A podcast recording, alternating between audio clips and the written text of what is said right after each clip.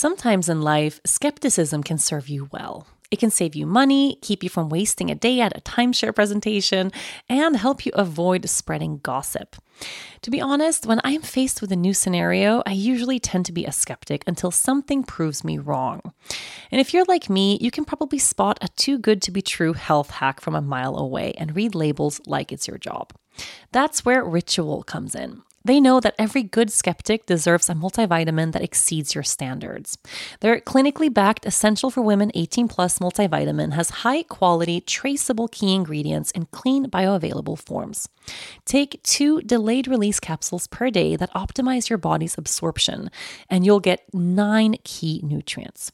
Rituals Essential for Women is USP verified, so you know you can trust what you're putting in your body. Only about 1% of supplement brands on the market have the USP verified mark, which shows the product contains the ingredients actually listed on the label. On top of that, Ritual multivitamins are vegan, non GMO project verified, gluten and major allergen free, certified B Corp, and made traceable. I take my vitamins every morning with breakfast. It's part of my daily ritual, and I feel so good doing it. No more shady business. Rituals Essential for Women 18 Plus is a multivitamin you can actually trust. Get 25% off your first month at ritual.com slash yoga girl. Start Ritual or add Essential for Women 18 Plus to your subscription today. That's ritual.com slash yoga girl for 25% off.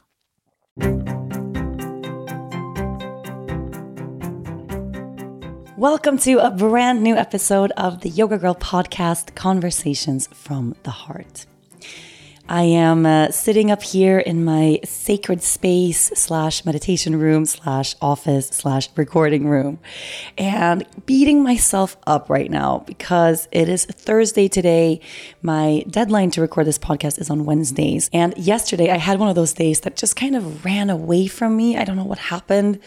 I put way too much stuff in there, got way too busy. And at the end of the day, I was so tired. I just didn't have the energy to record. So I told my team, you know what? I'm going to wake up early tomorrow morning and record the podcast, and everything will be fine. We'll just squeeze the deadline a little bit. And then what do you think happens? 10 p.m. last night, I started to feel my throat closing up. This headache that's been lingering with me for about a week just came back. And I just realized, like, late at night, like, whoa, I am getting really sick.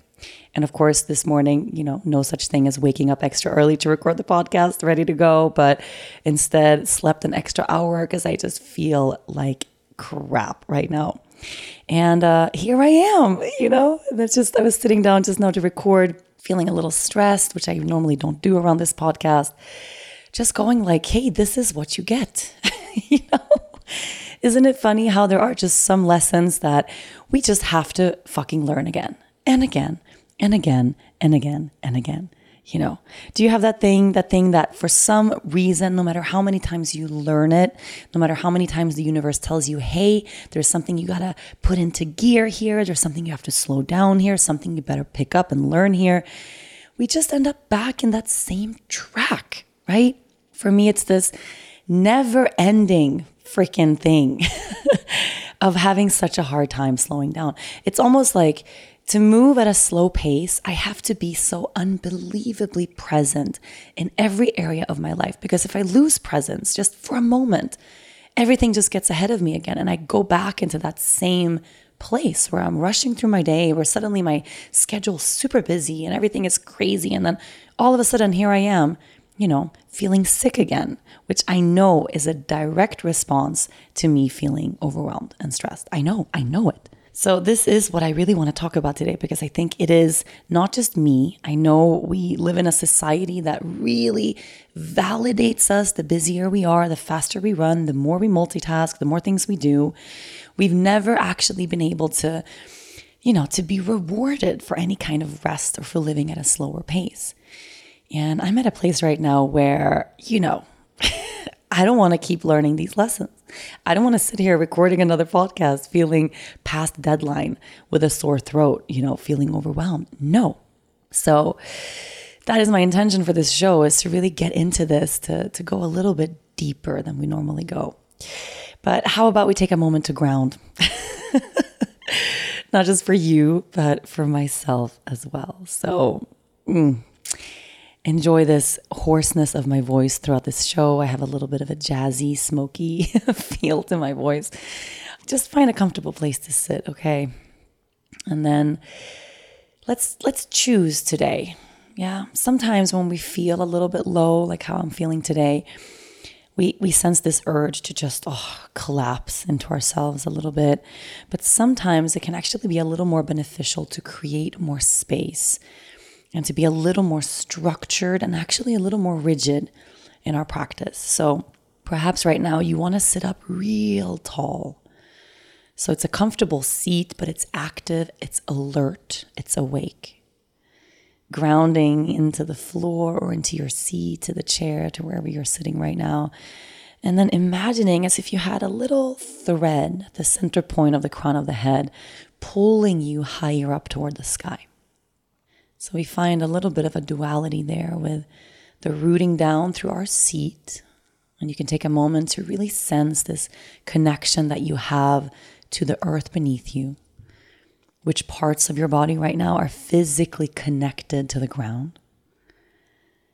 And then, as if you are magnets, right? Your seat and the earth try rooting yourself a little further down. Really increase that connection that you have to the ground beneath you right now. And at the same time, the crown of your head is lifting up toward the sky. So, creating a nice long spine, plenty of space to breathe, to align your energy for your prana to flow. And then, in this place, the duality of rooting down and rising up, there you are there you are, grounded, connected, but also lifted, elevated, able to look at the day to day, the details of things, and also able to zoom out and be objective and look at the whole. And sensing right now your connection to the earth beneath you and your connection to the sky above, to a higher power, something that we know is ever present, but that we can't see with the naked eye. And in this space, allowing your breath to become your number one priority. So put everything else aside. Everything else, put it aside, and then bring all of your focus to your inhales and to your exhales. Every breath in, moving through the nose, all the way down toward the bottom of the lungs, creating space inside your body, space inside your mind, space between the thoughts, and space in your heart to feel, to be. And every exhale, also through the nose, from the bottom of the lungs, following the breath all the way out. And as you release the breath through the body, along with it, releasing anything that's lingering in your system right now that isn't of use. So perhaps you showed up to this podcast today with a particular problem, with an issue, with a thought pattern that isn't working. With your exhales, you have the conscious choice to put some of this down and sometimes it's more about where we choose to actually focus our awareness than what we choose to ignore, right? Or where we choose to, to look away from. It's more about being totally present here now.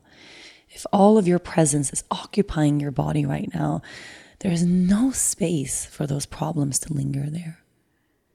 Because in this moment, the way you are here now, putting all the mind stuff aside, right? Breathing this breath that you're breathing now, residing in this beautiful, vulnerable, strong, resilient, soft, strong body of yours.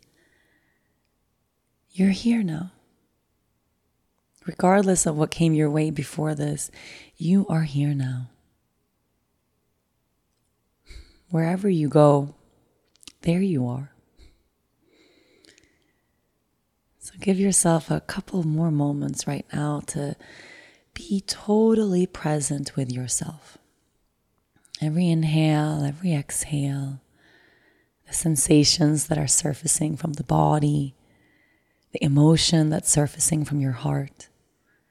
Be here now. And notice if the moment you become totally present with yourself, if any feelings of discomfort arise, if anything that maybe you have been looking away from, suddenly the moment your presence is truly here, maybe there's something you've been wanting to escape or something you've been wanting to numb yourself from. It starts to show its face a little bit. It starts to surface a little bit along with this presence. So, trusting that whatever comes up for us when we're totally here is what is meant to surface right? Those things that are buried really, really, really deep that are hard to get to, you're probably not meant to sit with that right now. But what is surfacing here now? That's what you are ready to experience. That's the feeling you're ready to process, the thought you're ready to examine, the belief system you're ready to maybe look a little deeper into, to evaluate, to see is it truthful? Or is it old, outdated, not real? And it's interesting how the moment we get totally present with ourselves, sometimes we expect to feel at peace, joy, gratitude. And of course, sometimes those things are the first things that come up, right? It's that relief of being here, especially if we've spent a lot of time being totally immersed in our mind and stuff and problems and drama. But sometimes when we arrive to the body, what we feel is discomfort. We feel, or rather, we notice that actually it's kind of hard for me to just be here with myself. Actually, I don't practice this enough. Or maybe I have no idea how to be totally still inside of myself. So when I'm here now, I feel like I'm wearing a sweater that's three sizes too small. I feel uncomfortable. I feel jittery. I feel irritable. I feel frustrated. I feel fill in the blank. What are you feeling here now? And what is it like right now to not have to do anything with that feeling? Right? To not have to change all of your life, to not have to change all of your thoughts, to not have to change the state you're in right now, but to just notice it, to just become aware of it. Okay, hmm. Now that I'm present in my body, actually, I feel. It's a good place to begin an inquiry. Actually, I feel. And if what you're feeling is a sense of calm, ease, gratitude, then see if you can expand into that feeling and linger in that place a little bit longer because we all know when those things come around, we want to be there fully to experience that gratitude, that ease, that calm. And if what you're actually feeling is something that's more challenging, if there's sadness or grief or a sense of betrayal, abandonment, anger. Okay, interesting. Can I meet that in the same way? Can I look at that in the same way? And in all of my discomfort right now, can I stay here and allow this the way I am? Can I allow myself to be the way I am. Feel what I'm feeling. Breathe what I'm breathing. Here now. Let's take one more deep breath in. And this time, open the mouth and exhale it out.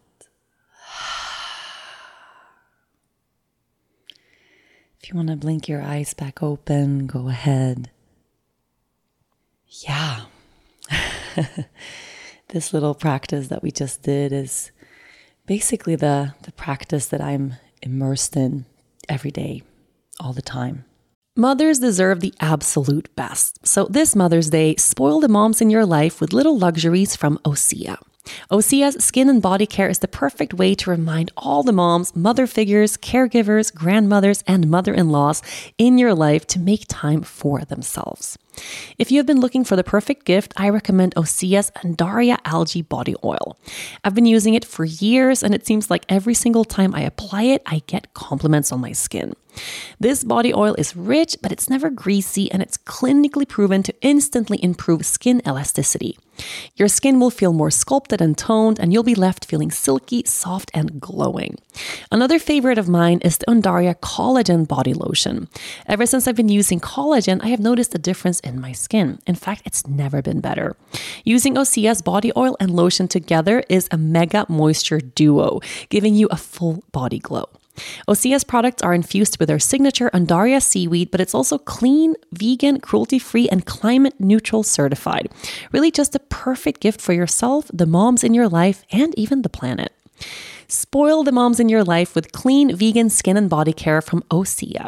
Get 10% off your first orders site wide with the code YOGA at OseaMalibu.com. You'll get free samples with every order and free shipping on orders over $60. Head to OSEAMalibu.com and use the code YOGA for 10% off. I am today on day 42 of my dynamic meditation. 42 for me, it's such an auspicious number. I don't know if anyone listening has read um, The Hitchhiker's Guide to the Galaxy, The Meaning of Life, 42. It's something I always come back to. It's one of my favorite books growing up. But today is day 42 of practicing this very intense form of meditation that's that's keeping me very alert. More than anything else, that's what the dynamic is doing for me right now. I can have a day where, you know, where everything feels a little bit mundane where I'm not experiencing any big emotions, where I'm just kind of going through the motions, you know, the way we all are. And, you know, I have beautiful moments in my day, I have frustrating moments in my day, and it's just a regular day. And then all of a sudden, it's time for my dynamic, and I get pulled right into the depths of what's truly going on every time, every fucking time. so anything that's been lingering underneath my experience of that day, it's pulled right to the surface, just like that. And I get to be totally present with, okay, this is the truth of, of what's going on inside of me, actually, you know. And I am learning more about myself than I have. I don't even know what to compare this to. I was telling my therapist the other day, I feel like I'm in a one year long Path of Love boot camp. Path of Love is this healing retreat that I assist and participate in that's totally changed my life, changes the lives of, of anyone who's, who goes. Unfortunately, now everything is paused because of COVID, but I hope to be back assisting as soon as everything is back to normal. But that's what I feel like. You know, it's like I'm in this sort of spiritual, emotional, therapeutic boot camp right now, and I'm doing it on my own, which is strange. I have a therapist I talk to once a week. I'm so grateful that I have her and that I have the means to do that. But honestly, most of my work is is happening inside of me right? Most of my work happens in this room, uh, in my meditation practice every day, and then taking what I find from that practice and infusing it into my day to day life. And one of the things that that keeps showing up for me and that I'm so very present with right now is this lesson that continues to come up. I I don't know how many podcasts I've had, honestly, throughout the past couple of years about this longing to slow down right? It's this, it's a theme. It comes back again and again. And I know it's a theme for so many of you listening as well, because you're drawn to those episodes, because I think we feel those same things, of course, at different levels, right? And I was really trying to sit with this yesterday because I had a really big experience in my meditation yesterday that I'm going to share. But I was trying to really sit with that. You know, is there something about me that makes me totally unique and different in terms of of this this speed that I operate at? And honestly, I don't know. Um, I, I know, of course, we are all unique. We are all snowflakes. We're all, you know, very special and unique in our own ways. But I, I know I have a, a, a really particular ability to be mega efficient, right? I think more than just any regular person. And I say this very humbly. For me, it's not a good thing. It used to be this thing that I prided myself to be that, you know, throw me any problem, I will fix it. Give me any task, I will complete it. Show me a mountain, I will climb it, you know, and I'll do it really quickly, efficiently. I'll multitask. You know, I can get through 400 emails in two hours. Like I used to think that all those qualities were really, really great, right? It's what made me a really good entrepreneur. It's what made me a really great boss. It's what made me a really good manifester. all of these things. And yes, of course, you know, these qualities have served me in so many ways. You know, it's, it's why I have a, a strong business that's making it through a really challenging time right now. It's why we have an amazing, tight knit team right now. It's why we have so many different projects and businesses and um, sources of revenue and, and exciting things that I get to wake up and work on every day. Like all of that is good. And I want to honor that and not just deem everything bad because, of course, it's not. But at the same time, all of these qualities that I have that I was validated for my entire life are the same qualities, the same personality traits that keep me from peace. And I find this so contrasting, so challenging to sit with that the things that literally that I got all A's for in school, that my parents told me all the time were the best things about me, that society constantly validates for me all the time. Those things are the very same things that are burning me out or that did burn me out. Those are the same traits that that keep me from feeling at peace and calm in my life. And it's so unbelievably hard for me to compute. It's really hard for me to digest, actually, because it's so ingrained in me that when I'm busy, I am more valuable. That simple, simple, you know, idea, that simple sentence. The busier I am, the more worthy I am to be in this world. The busier I am, the more valuable I am, the more important I am, of course, which all equates, the more loved I am, right? At the end of the day, all we're looking for is that sense of acceptance and love. And I was told that all the time. Like, even, you know, since the beginning of my career, any interview I've ever done for, for any, you know, magazine or blog or TV or radio or whatever, it's always the question, always 10 times out of 10, you know, how do you get so much done in a day? Like, wow, you have so many amazing things going for you, so many projects and businesses. How do you do it all? And you're a mom. And I used to be a little smug about that. You know, I would sit there and be like, mm, yes, I know. I'm so special, right? I'm so important. Look at me and all I'm doing in a day. Where the reality of that is my motivation to keep that whole thing, that whole machine running, my motivation to keep going wasn't coming from a loving place. And I think, I think I'm starting to kind of touch on this now. There is a version of our lives where we are still manifesting, where we are still creators, where we're still here in this world creating what we're meant to create, but where the motivation lies in a totally different place, where we're creating out of a sense of feeling like we already belong, right? versus creating because we're confused and we were taught our entire lives that when I create good things, it means I am good. When I create things that people appreciate, it means I'm appreciated. When I succeed in this world, when I am successful, then I am worthy. Do you see the, the two totally different standpoints there? Two totally different platforms to begin creating from?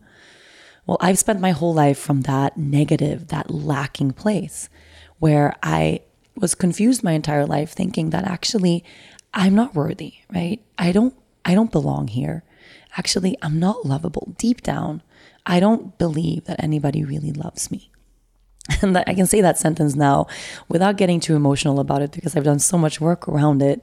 And I can also say that sentence and, and have my adult version of me, you know, my mature consciousness understand that that's not true, right?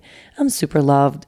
I have family that loves me the way I am. I am super blessed. I have great friends. I have a good life. But inside of me, there is my inner child, right? That immature consciousness that genuinely believes that she's not lovable. And not understanding, or I guess not being conscious of the fact that I have been operating since I was a little girl from this belief system that I'm not lovable, that I'm not worthy to be here, that I have to continuously prove my worth somehow. You know, it's been there, sort of ingrained in my system. It's been part of my backbone. And one of those beliefs that, that were formed when I was really young. You know, they say that from all the years before you're seven years old. So, from that you're born until you're seven are the most formative years. So, any big trauma, challenge, pain, loss that you experience at that time has a really high chance of actually shaping you as a human being. And then the traumas and the pain and the struggles that we experience after the age of seven, they don't run as deep, right? And for me, most of my traumas, you know, they happened when I was a little girl, when I was, you know, two, three, four, five, six. And I haven't actually, I think, done enough therapy, you know, done enough work to realize how deeply ingrained the pain and the trauma that came my way when I was that age, how it actually solidified itself and became a part of me, right? So I have had this idea that, you know, I have done so much healing, which I have, you know, there's a never ending ability I think we have to heal. We can peel off layer after layer after layer. And I have done so much work in my life, but I got to this point where I thought, like, oh, I've done enough now, you know, because on some level I felt really good. I could look around myself and my life and see that I had a good life, right? That everything is, is really good. All these things that I spent my whole life looking for, I have now versus having chaos and drama and drinking and smoking and and you know this other type of life that I lived prior to finding yoga and meditation and changing my life like my life situation looks different so it must mean that that I'm fixed now right I'm all healed and also you know I have this amazing career in wellness and yoga where I have this podcast where I where I talk to people all over the world and I teach people about self love and about how to find balance and how to heal, right? That's, that's my whole life. So I must be doing really well. Well, truthfully, so I have been doing well enough to keep all of this going, but there has been this undercurrent deep, deep, deep, deep, deep in my system that still operates from that place, the same way it did when I was a little girl.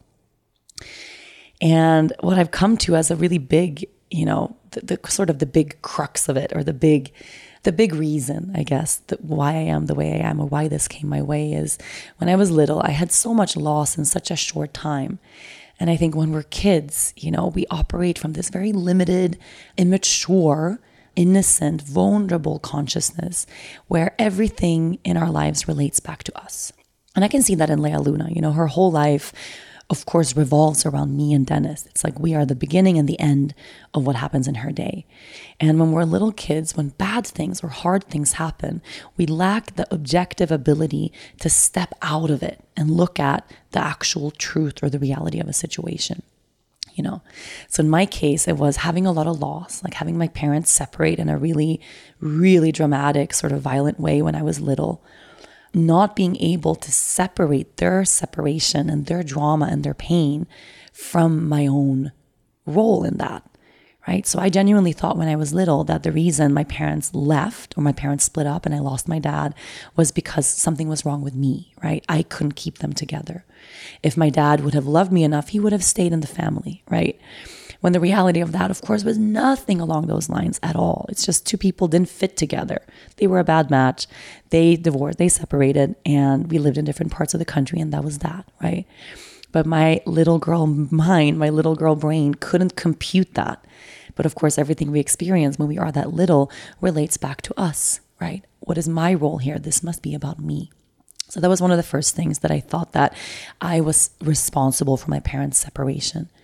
And then immediately following that, my stepfather died in this really traumatic accident. And something that someone told me, I wrote about this in my book, which was really hard for me to write about then because it still felt like truth.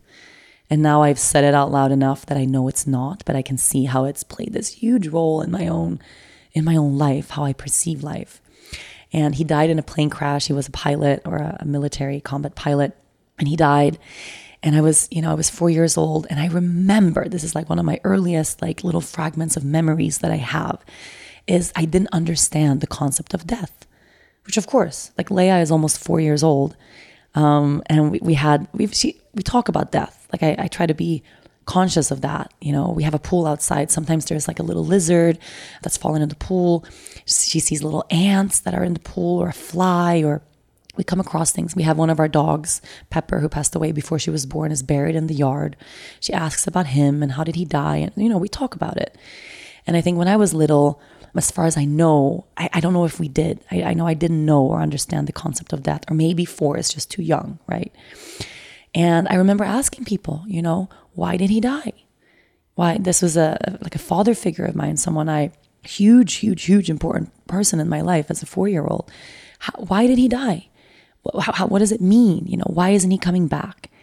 And a family member, right after the funeral, someone picked me up, and I remember asking, like, really waiting for an answer, you know, why did he die?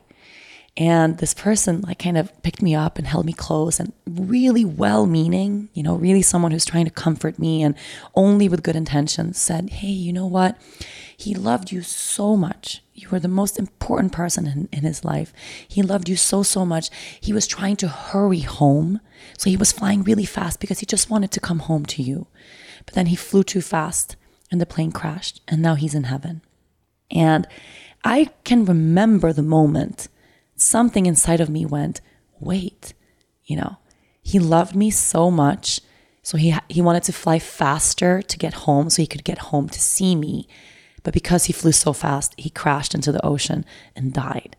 And my little, you know, four year old brain started computing and went, if he didn't love me so much, he would still be alive, right? If he didn't love me so much, if it wasn't because of me, then maybe he would have flown his plane slower and he wouldn't have crashed. Right. So as as a four year old, I took on this tremendous amount of guilt that somehow it was my fault that my stepdad died. Which of course, you know, any any person, any adult, and me sitting here right now sharing the story, it's like it hurts me to speak the story because I can still sense how true I believed this to be my entire life. And it wasn't like as I grew older, I was walking around or moving through life thinking this conscious thought, right? It was my fault that my stepdad died. Never. I don't think I ever had that thought as an adult or as a teenager as I grew older. But it was something that ing- was really deeply ingrained in me, deep, deep, deep, deep, deep inside, that it was my fault, that I somehow was to blame, right? and didn't have any, you know, any way to process that when I was little, didn't have, you know, any, any any professional to talk to or, or, any sort of process to move through because of course everyone who was present in my life as an adult at the time was was you know dying themselves from grief like there was no space for that and it's nobody's fault that's kind of something that I'm that I'm really able to hold in a beautiful way right now that all of this shit that happened like it's nobody's fault And it's kind of freeing to say that because I think for a long time I walked around feeling like it was my parents' fault. Like they should have done better. They should have, you know, someone should have helped me. Someone should have been there. That person who told me that story shouldn't have said that. You know, why didn't we get to see a professional? Why didn't someone process this with us? Blah, blah, blah. Like we should have had more of this, less of this. And I can see now, like, just holding on to the idea of it should have been different has created a huge amount of tension in all of these relationships in my life. And it's completely impossible to change, right? If it should have been different, it would have been different. If it could have been different, it would have been different. And it is what it is. No one can change it, right? I can only take what I have now and do something better with it. But that idea that I was somehow to blame, you know, this this guilt that I felt when I was little, it's been there my entire life, right? And it's made me into this person where I feel like I have to be a little bit better than everybody else, right? I have to be a better person than everybody else. I have to give more of myself to make up for this guilt that I felt my whole life that I did something deeply wrong, right? That I was to blame for something truly horrible that blew up my entire family and my entire life. And then following that, you know, my mom tried to commit suicide when I was 5, so right after this, this this you know, this structure that we have as kids where when bad things happen, we're unable to separate the bad thing from ourselves, right? So for me, the belief system became my mother doesn't want to live, so I must not be lovable enough, right? If she loved me enough, she would want to stay here and be my mom. She would want to stay here and be with me. But she didn't. She wanted to die, right? So that little girl brain takes all of this in as number one, I'm bad, right? I did something bad. I'm to blame for this horrible, horrible accident that happened. And number two, my mom doesn't want to stay alive. So it means I'm not lovable enough, right? If I was a little more worthy of love, then she would be here. If she loved me, she wouldn't want to die. All of these things, right? And these are huge, huge, huge traumas that happened to me at such a young age, and like in a lot of them in a really short time. And somehow along the way, you know, through doing healing work and healing groups and retreats and therapy and all this stuff, it's like in my adult mind, I can become totally conscious of here is how this stuff has played out in my life? The layer I haven't been able to peel away until now has been just how strong that belief system still is inside of me and how it still dictates how I live my life. And all of this that's happening and unfolding in my life right now is the undoing of this, right? It's the peeling off of these sort of layers to try to get to another truth that's much deeper than this one. And that's an important one for us all to remember that whatever limiting belief that you're holding inside of yourself, whether it's similar to the ones that I've held since I was little, that bad things are my fault, that I'm a bad person, that I'm not lovable, or other ones, right? Like it's it's an important thing I think to get to the heart of what are these limiting beliefs that I carry? Because we all have them and they all hold us back in life. They all keep us totally boxed in in these rigid structures of our personality, of our relationships, of our family dynamics. Like we can live this these entire lives that are just actually not real, that come from a place of some belief that isn't even true in the first place. You know, if I look at myself as a four or five year old, the way I look at my daughter now, I mean, she's three and a half, she's gonna be four next year. And it's like, there's nothing on this green earth she could possibly ever do or not do that would make me love her any less. And I know my mom has the same love for me and has had the same love for me her entire life, also at that time, right? But sometimes things come our way that we can't manage.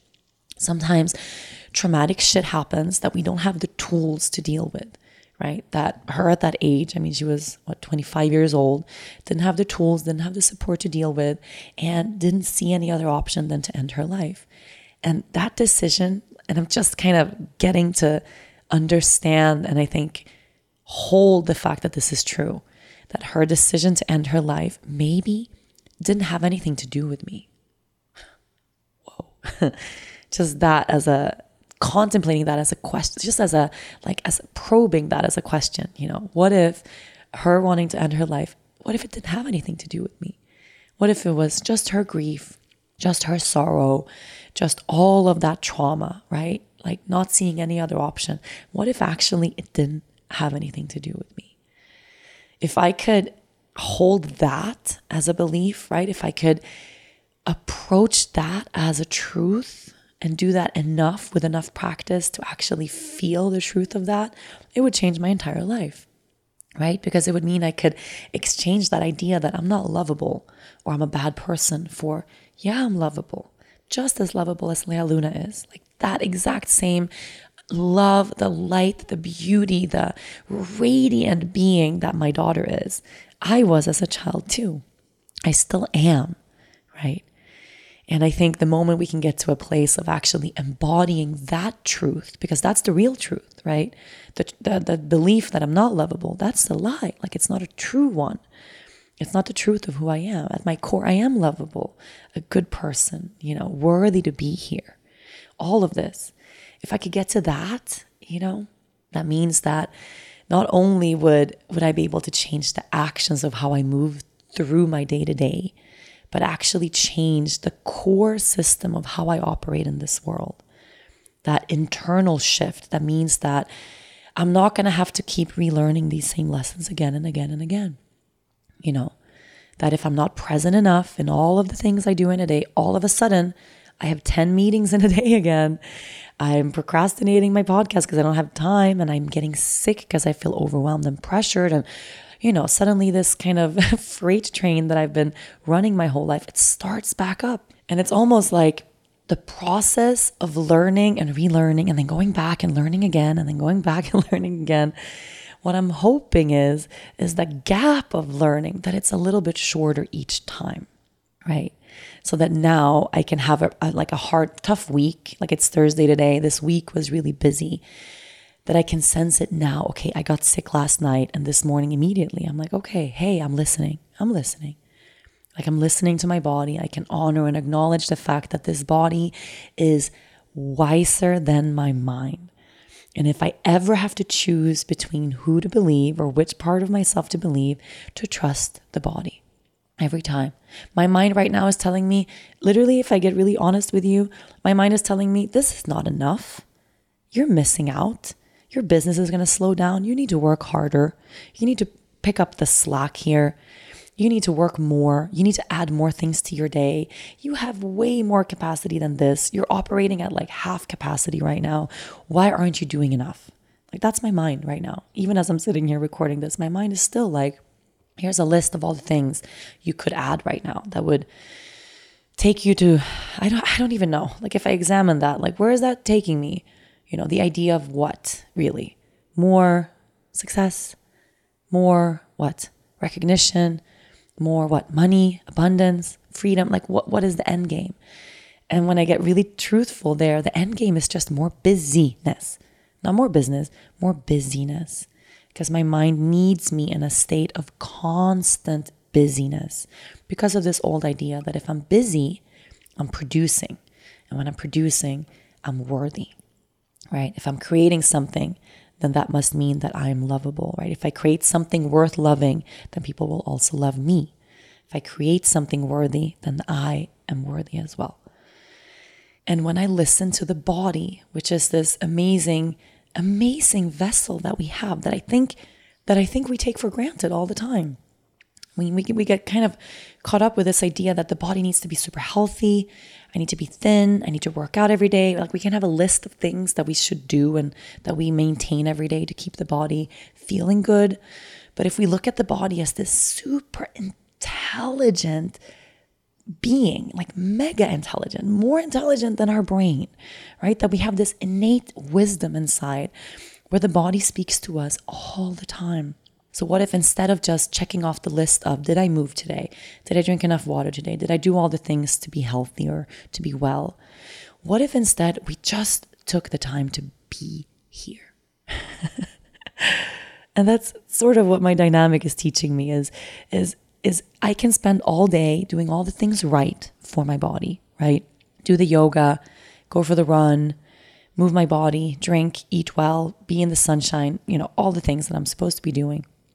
And I can do all of that and still not be totally here, right? I can be in my yoga practice thinking about the next thing. And what if all our body is actually asking of us is to just be here, right?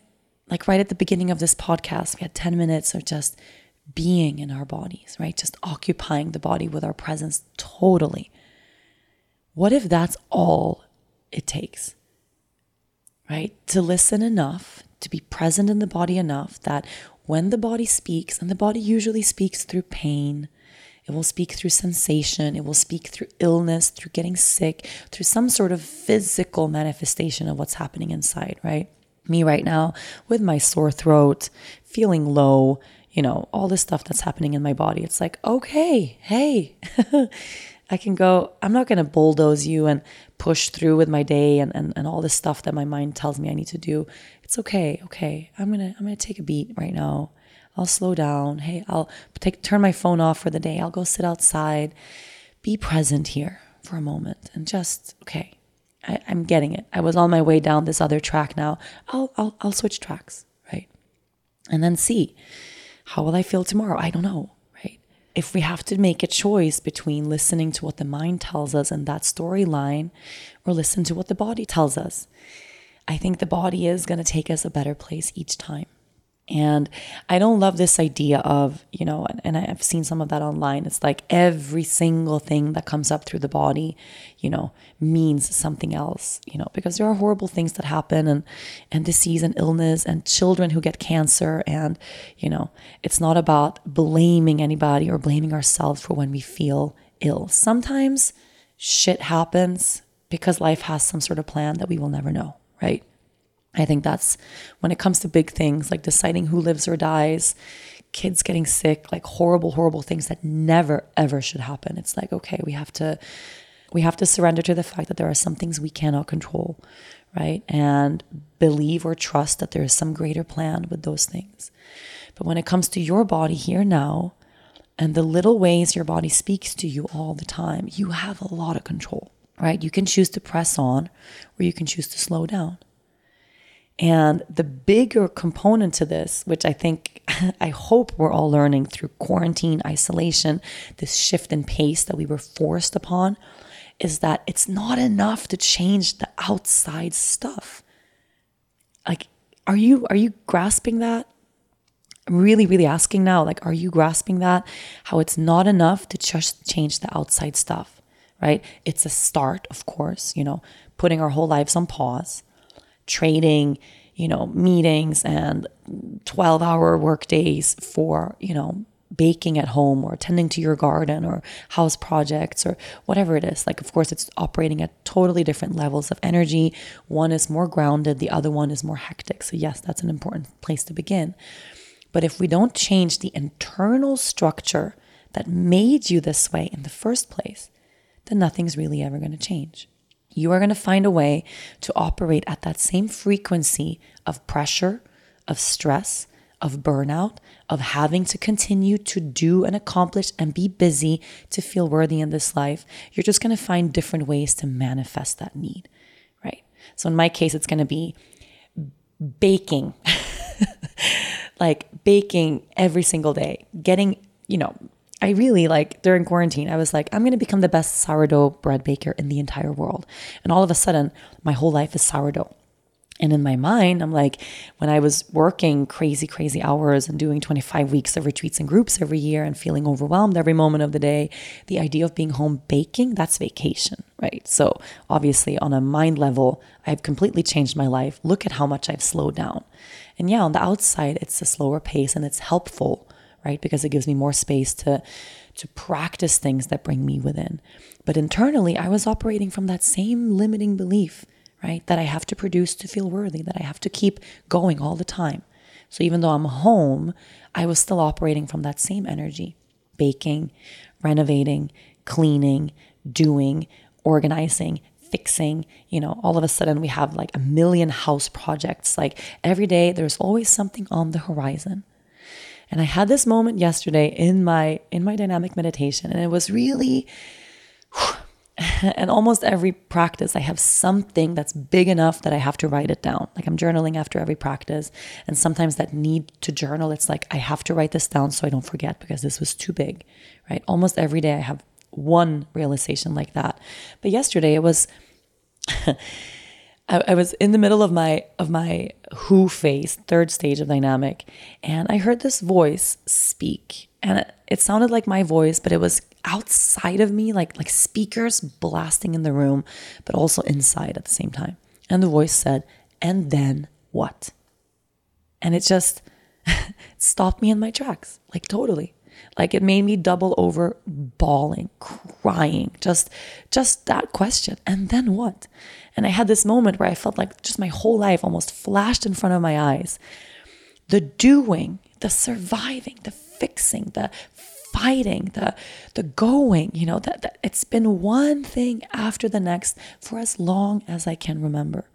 Right? From school, having to be the best, having to have all A's, feeling terrible if I didn't get an A, always something to study for, or there was some drama with friends that I had to fix, or something that wasn't good, you know, and then work, and then this not working well, and then this person being dramatic, and then this, and then this, and then this and then slowing down, but then still there is doing, right? And I just kind of had this moment of like, my whole life is just a string of doing. And then, of course, I have moments like I am in therapy, I'm meditating, I'm practicing, I'm with my kid. Like I have moments where I'm here, right? But those moments don't make up for the fact that I'm operating from this place of I have to do so that I'm worthy to be here. And the realization of this, and then what? After all of this, after this, like even like after this dynamic, and then what? You know, and then what? I, I pick up Lea from school, I make lunch, I water my plants, I take a meeting, I do a podcast, and it became like almost like I was able to zoom out and see my entire life and just go, and then what? You know, at the end of my life, when my daughter's grown up, you know, if my business has, you know, become whatever it is I'm trying for my business to become, Dennis and I have grown old together. Like at the end of my life, and then what? And it just stopped me in my tracks. Like it was like a like a like a like a flick in the forehead. And then what? At the end of the day, I still have to be here with myself. At the end of the day, wherever I go, there I am. wherever you go, there you are. And I have this choice right now, you know to take all of this healing, to take all of this discomfort, all of this unbelievably challenging shit that's coming my way this year, past two years, and actually change the internal workings of my life. Right? Just contemplating that. What would my life be if I operated from a platform of, I belong here? I am lovable. I am so lovable. I am so lovable. I can't even explain how lovable I am. I am so worthy of being here, right? I'm so loved, so held, so beautiful the way I am. I am so fucking enough. I don't have to lift a finger to be worthy of any of anything, right? I can just be here because I'm loved in myself the way I am without doing, but just by being. Like, what would that life be like? Sit with that, you know? Because so many of us, I know you're sitting here right now listening to this podcast, like nodding along, like, yeah, that's me. That's me. Because even though you have a different story than mine, right? Different traumas, different family dynamics, different shit at different ages, you know, of your life, it all relates, right? So many of us operate from the same place because this is what our world looks like. This is what our entire society rewards. No one gets the medal for taking a nap. no one gets a pat on the shoulder for changing their lives and slowing way down or quitting their job or quitting their business or choosing to completely rearrange how they function in this world to operate at a slower level. Like, no one says, Good job. You don't get interviews on TV for doing nothing, you know? Our whole society tells us do more, accomplish more, make more money, grow your business, be more important, get more famous, do more valuable things, and we will tell you you are valuable. Well, I say fuck that. fuck that. And this is the reason why this world looks the way it is. We're all just running in circles, trying to find some sense of belonging, when actually the only place we're going to find any of that sense of worth is inside of ourselves. And it starts with examining the reason you became this way in the first place, holding that limiting belief, looking it square in the eye, sitting with that discomfort, like sitting with the truth of, hey, deep down, I believe I'm unworthy of love that's not a walk in the park. It's not butterflies and rainbows. Hasn't been a fun year, yeah, for me to sit with that. But it's real. And the more I try to escape it and look the other way, the more I'm running in the opposite direction of where I actually want to be. Right? The more I'm escaping, the more I have to numb myself, the harder I have to work to try to get that validation from the outside. And it's never going to be enough because I'm not believing it myself. So, this is our nudge, man that flick in the forehead of the universe. It's like when that happens, we gotta listen. We gotta listen. Sit with that pain, sit with that discomfort. The cool thing about knowing that all of this is operating inside of us, it actually means we have some control of it. You know, instead of like, I'm at the mercy of all of life, right? Which I have felt a lot. It's like, I can't control any of this. You know, how on earth am I ever going to feel like I belong when the world is telling me you don't belong here? Well, all along, I've been telling myself. So, what if I changed that narrative, right? What if I changed that story? What if I started to love myself the way I love my daughter? And what if I started allowing myself to receive the love that's constantly coming my way, the way my daughter receives love just for being who she is? You know, she models that for me every day. And it's up to us to take that and model it for ourselves too. And then what? And then what? Thank you so much for listening, for allowing me to be a part of your day, part of your life. I appreciate you so much.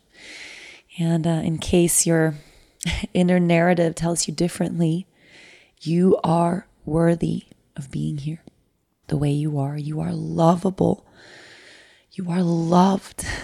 You are so fucking beautiful the way you are right now, right? Not when you've healed more, not when you've fixed more, not when you become a better version of yourself, but right now in this mess, right?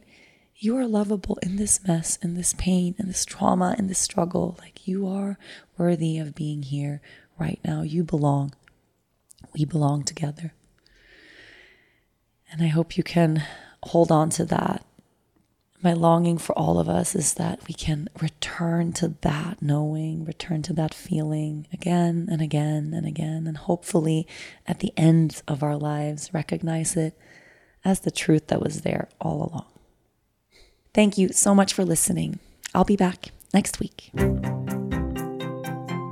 Thank you so much for listening to this week's episode. If you enjoy the show, make sure to listen and subscribe to other great episodes of the Yoga Girl podcast, Conversations from the Heart.